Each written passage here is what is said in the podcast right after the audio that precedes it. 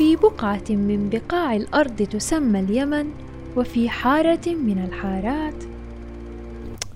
والله أقول لكم بلا هالمقدمات المملة دي، تعالوا معانا لكم شيء بس خاص برمضان هذه المرة.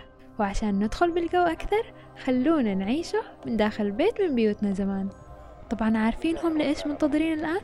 أعلنت هيئة دار الإفتاء الشرعية أن يوم غد هو أول أيام الشهر الفضيل، أعاده الله علينا وعليكم بالخير والبركة. لا إله إلا الله. برغم إنه نص البيت نايم، لكن نبع الحنان إلا ما تقوم تسوي حاجة بدا الصباح. شايفين الآلة اللي جالسة تطحن فيها؟ دي الرحى، كنا نطحن فيها البر، وإذا انذكر البر فيا حيا وسهلا بالشربة.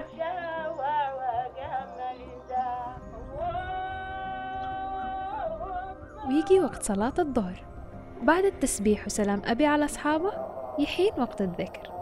بس شايفين قطعة القماش اللي لافين عليهم دي نسميها الحبوة، واللي تساعدهم وتريحهم في الجلسة.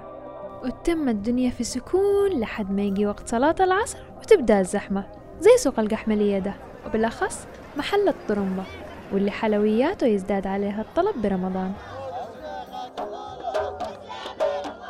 أما دي الأصوات ما بيعرفها إلا أهلنا في حضرموت برمضان، وتحديدا بالعشر الأواخر يبدأ التختيم أو اللي نسميه الشامية.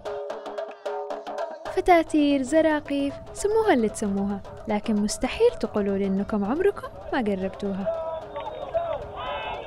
طيب وهادي عرفتوها؟ برمضان في شي معين أول ما نسمعه نعرف إنه أذان المغرب قرب.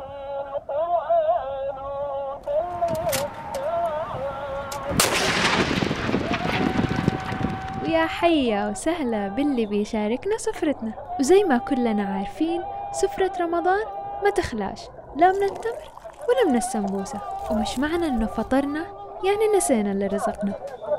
في بيتنا ده اللي في صنعاء نشوف الشفوت وشربة العتر والسلتة ومرق اللحم.